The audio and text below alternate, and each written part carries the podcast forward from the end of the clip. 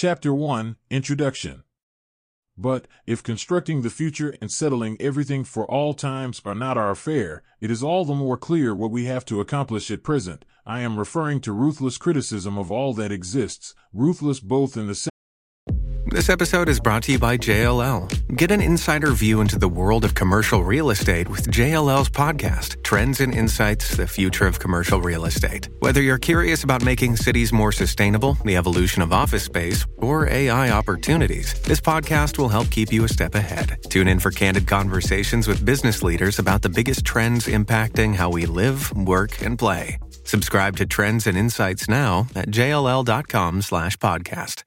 Sense of not being afraid of the results it arrives at and in the sense of being just as little afraid of the conflict with the powers that be. In that case, we do not confront the world in a doctrinaire way with a new principle. Here is the truth, kneel down before it. We develop new principles for the world out of the world's own principles. We do not say to the world, cease your struggles, they are foolish, we will give you the true slogan of the struggle. We merely show the world what it is really fighting for, and consciousness is something that it has to acquire, even if it does not want to. Marx, Letter to Ruge, September 1843. The purpose of theory is practice. The function of theory is to be the basis and guidance of our practical conduct. Without an analysis of reality, practice becomes erroneous or marked by accidental occurrences. Whereas a correct understanding of reality makes a rational and efficient action possible. The basis of our view of the world is our experience, our practice, and our studies. The purpose of this book is to make clear our theoretical basis and thus strengthen our practice. Therefore, a revolutionary theory should not only describe the world, but should identify the revolutionary classes and be framed so as to form the basis of a strategy for action and be a direction of what actually ought to be done. The theoretical and practical work in their interaction are the basis of the work of a revolutionary organization. Without practice, theory loses its sense, and without theory, practice loses its direction and becomes accidental. Marxism, dialectical materialism. The preparation of a theoretical basis and the consequential practice must start from an analysis of reality, from a realization of what the world to be changed actually looks like and how it functions. Marx's theory, with its materialist view and dialectical method applied to the concrete reality, offers the best prerequisites of a realization of reality. Marx turned the study of society and its development into a science. Marxism is a method for the investigation of economic and social conditions which regards things as they are, constantly developing and constantly changing. The world has developed enormously since Marx and Lenin. Therefore, a fossilized and idealistic application of Marxism would prevent us from understanding capitalism as it appears today. Followers of Marxism must free themselves from dogmatism and wishful thinking and use the Marxist method when studying concrete reality. The tendency to change Marxism into a religious dogma which should only be learned, remembered, and practiced, and from which indisputable truths can be inferred, is just as old as Marxism itself. Marx and Engels fought against this tendency, against those who only make the materialist conception of history a pretext for not studying history. Analysis of the economic conditions is fundamental, in the Marxist sense, an analysis of reality means first and foremost an analysis of the basic economic conditions, of the development of the productive forces, of the conditions of production. Because these basic economic conditions determine social, class, and political conditions. The materialist conception of history starts from the proposition that the production of the means to support human life and, next to production, the exchange of things produced, is the basis of all social structure, that in every society that has appeared in history, the manner in which wealth is distributed and society divided into classes or orders is dependent upon what is produced, how it is produced, and how the products are exchanged. From this point of view, the final causes of all social changes and political revolutions are to be sought, not in men's brains, not in men's better insight into eternal truth and justice, but in changes in the modes of production and exchange. They are to be sought not in the philosophy, but in the economics of each particular epoch. However, this does not mean that the economic conditions are the only determining factors. Engels writes, according to the materialist conception of history, the ultimately determining element in history is the production and reproduction of real life. More than this neither Marx nor I have ever asserted.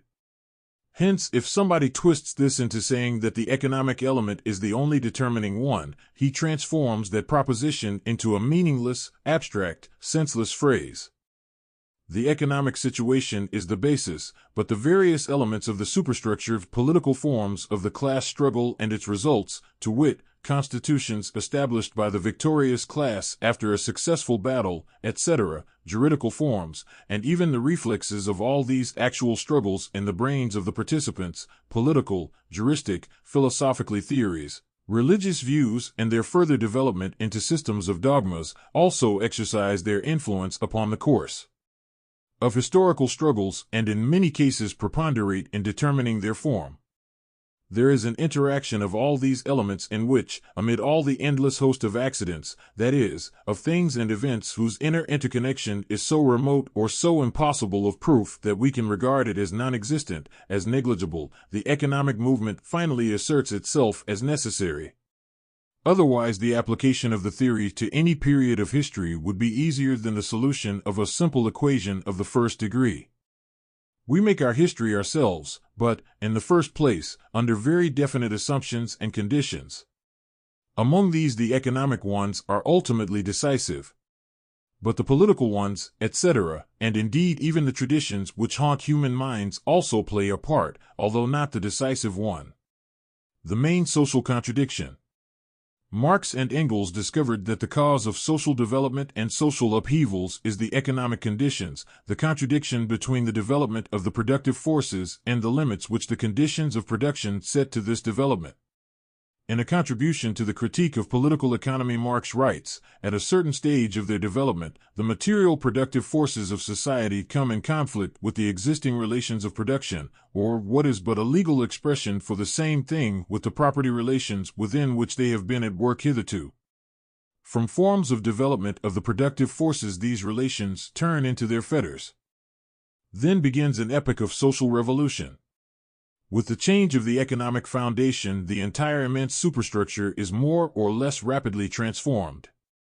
In considering such transformations, a distinction should always be made between the material transformation of the economic conditions of production, which can be determined with the precision of natural science, and the legal, political, religious, aesthetic, or philosophic, in short, ideological forms in which men become conscious of this conflict and fight it out. Just as our opinion of an individual is not based on what he thinks of himself, so can we not judge of such a period of transformation by its own consciousness. On the contrary, this consciousness must be explained rather from the contradictions of material life, from the existing conflict between the social productive forces and the relations of production. The relationship between consciousness and being. The history of all hitherto existing society is the history of class struggles. Freeman and slave, patrician and plebeian, lord and serf, guildmaster and journeyman, in a word, oppressor and oppressed, stood in constant opposition to one another, carried on an uninterrupted, now hidden, now open fight, a fight that each time ended either in a revolutionary reconstitution of society at large or in the common ruin of the contending classes. The class struggle is the motive power of history. Man creates his own history. But what determines man's motive, or rather the motive of the masses? What provokes the clashes of the struggling classes? The answer is their conflicting economic interests. About the relationship between being and consciousness, Marx writes, and the social production of their life, men enter into definite relations that are indispensable and independent of their will, relations of production which correspond to a definite stage of development of their material productive forces. The sum total of these relations of production constitutes the economic structure of society, the real foundation, on which rises a legal and political superstructure and to which correspond definite forms of social consciousness. The mode of production of material life conditions the social, political, and intellectual life process in general. It is not the consciousness of men that determines their being, but, on the contrary, their social being that determines their consciousness. Of course, a change does not take place without being wanted. Without this desire, anger, and indignation, it is not possible to organize the subjective forces of the revolution who are to carry out the change. But it is important to maintain that revolutions do not primarily occur because people want them. Revolutions occur as a result of a necessity in the social development, a development which can be restrained or encouraged by the social classes, but not terminated. By this we do not mean that historical development is just one big mechanic, objective necessity, that the subjective forces of the revolution and the classes do not play any part in the development of history. On the contrary, it is through these that the objective necessity stands out. Ultimately, the economic conditions force the oppressed into revolutionary action. Thus it is primarily the fact that they cannot live under the prevailing conditions which makes them revolt. Secondly, it is the fact that they do not want to. It is not possible to convince a class of the necessity of socialism if there is no economic background to this. Thus, it is not by chance that revolutionary upheavals have taken place in Russia, China, Cuba, Algeria, Southern Africa, etc., and not in the United States or Western Europe. Neither is it accidental that today's desire for a change, for socialism, has gained much more ground in the Third World than in the United States and Western Europe. This is due to a fundamental difference in the objective economic conditions in the two parts of the world. The population of the world is divided into rich and poor. The present economic world order is characterized by a division of the world population into rich and poor classes, mainly appearing as a division into rich and poor countries. This division is a consequence of the development of capitalism during the last 100 years, when the growth of capitalism has been determined by this continuous polarization. The growth, wealth, and social welfare of the imperialist countries are inextricably bound up with the wretched poverty of the Third World. Imperialism constitutes these two aspects of the same economic system. The fact that, generally speaking, the capitalist world is divided into rich classes in the imperialist countries and a small privileged upper class apart poor classes in the third world can hardly be explained away or denied. The historical facts and the material conditions of today's world speak for themselves. In 1978, the World Bank quoted the gross national product, GNP, per capita of the 18 richest capitalist countries, which include Denmark, at $8,070. In the so-called medium income countries, average gross national product per capita was $1,250, and in the 38 poorest countries it was $200. In other words, the GNP per capita of the richest countries is 6.5 times as high as that of the medium income countries and 40 times as high as that of the poorest countries. The difference between the rich and the poor countries is worse than ever. The rich imperialist countries, with only 25% of the total population of the world, dispose of 83% of the GNP of the world. They consume 75% of all energy, 70% of all cereals, 92% of all industrial products, and use 89% of all education offered in the world. FAO has made a conservative estimate that 450 million people of the underdeveloped countries suffer from serious undernourishment, which means that they starve. Several hundred million other people in the third world suffer from general undernourishment and malnutrition. The per capita consumption of animal protein is six times as large in the industrialized countries as in the underdeveloped countries. The consumption of fat is 4.5 times larger, of cereals 2.3 times, and of milk 6 times larger. UNESCO has made an estimate that in 1980 there were about 820 million illiterates in the poor countries, which means 3 out of 10 adults. This figure does not include those millions of children who do not attend school today and who will eventually join the masses of illiterates. The richest fifth part of the world, i.e., 20 countries with 21% of the total population of the world, spend 50 times more on education per capita than the poorest fifth part, i.e., 26 countries with about 23% of the total population of the world. The health situation in the exploited countries also reflects the gulf between the rich and the poor countries. According to WHO, more than 1,000 million people, or 25% of the total population of the world, live in conditions so bad that their lives are threatened. 70% of the children in the underdeveloped countries suffer from infectious diseases and parasites. Infant mortality in the rich countries varies between 10 and 20 per 1,000 live births. In Africa, the figure is 150 to 200 per 1,000. In Asia, it is between 100 and 150 per 1,000, and in South America, between 30 and 170 per 1,000 live births.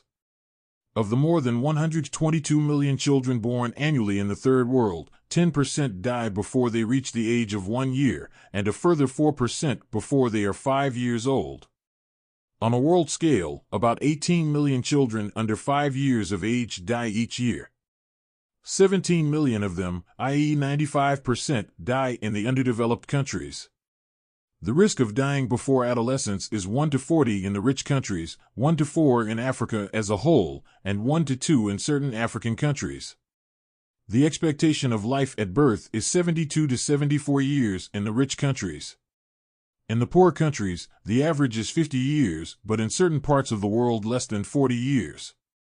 To sum up, the present situation, 1980, of the poor countries can be described by the following figures undernourished, under the necessary energy and protein level, I.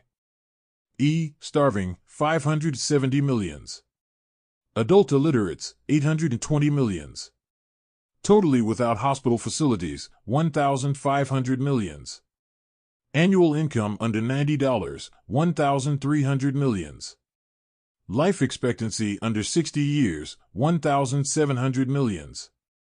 The consequences of the present world order. If the present is tragic, the future looks even worse. The total population of the world is estimated at about 4,400 million people, of whom 75% live in the underdeveloped countries. In the year 2000, the total population will reach about 6,400 millions. More than 90% of this increase in population will occur in the poor countries, which means that 80% of the world's population, 5, 100 million, will be living in the poor part of the world in the year 2000. Four out of five will live in the underdeveloped countries. Estimates made by the United Nations show that the GNP per capita in the year 2000 will be at a world average of about $2,311 and $1975. This means a global increase of 53% compared with 1975. But the increase will not be equally distributed. The GNP per capita of the industrialized countries will increase to about $8,500, whereas the GNP per capita of the underdeveloped countries will remain at less than $590 on average. Thus, in the year 2000, the average income per capita in the industrialized countries will be 14 times as high as in the underdeveloped countries. If we compare the GNP of the 10 richest capitalist countries with that of the underdeveloped countries, the difference is of the order of 20. All this means that the gulf between the rich and the poor countries will become twice as wide during the next 20 years. In 1975, the average difference in the GNP per capita between rich and poor countries was about $4,000. In the year 2000, it will be about $8,000. The gulf which separates rich and poor today, and which seems so bottomless, will in only 18 years be twice as wide if the present world order continues the profound economic, social, and political crises which the Third World is now experiencing, and which cannot be resolved within the imperialist world order, will inevitably result in profound revolutionary changes in the individual countries and in the relationship between the rich and the poor countries. The crisis in the Third World has resulted in a demand for socialism and for a world order which advances development in the exploited countries and reduces inequality in the world. This demand will gain strength during the coming years. Below we shall deal with the historical background of this division of the world into rich and poor countries, classes. We shall describe how the rich imperialist countries exploit the poor countries, and how this has influenced economic development in the poor and in the rich countries, and we shall outline how this has affected the struggle for socialism on a global scale. We have in our account concentrated on unequal exchange and its consequences, as we consider this to be the most important mode of imperialist exploitation. By the same token, world trade has become the main subject of our analysis. Consequently, the economies of the socialist countries will only be touched upon superficially because their foreign trade is relatively small compared to that of the capitalist countries. In the global struggle against imperialism and for socialism, socialist countries play an important role as counterweight against imperialism in the struggle of the oppressed masses in the poor countries. This role of the socialist countries in the world economy is a question of great importance to which we will return in our future writings. In the following, we shall deal with the most important general lines. Undoubtedly, there are situations and exceptions which our representation does not cover. Thus, this is neither an adequate historical account nor any profound analysis of capitalism, it is rather an outline of some general features which we consider important for the understanding of the development and function of imperialism.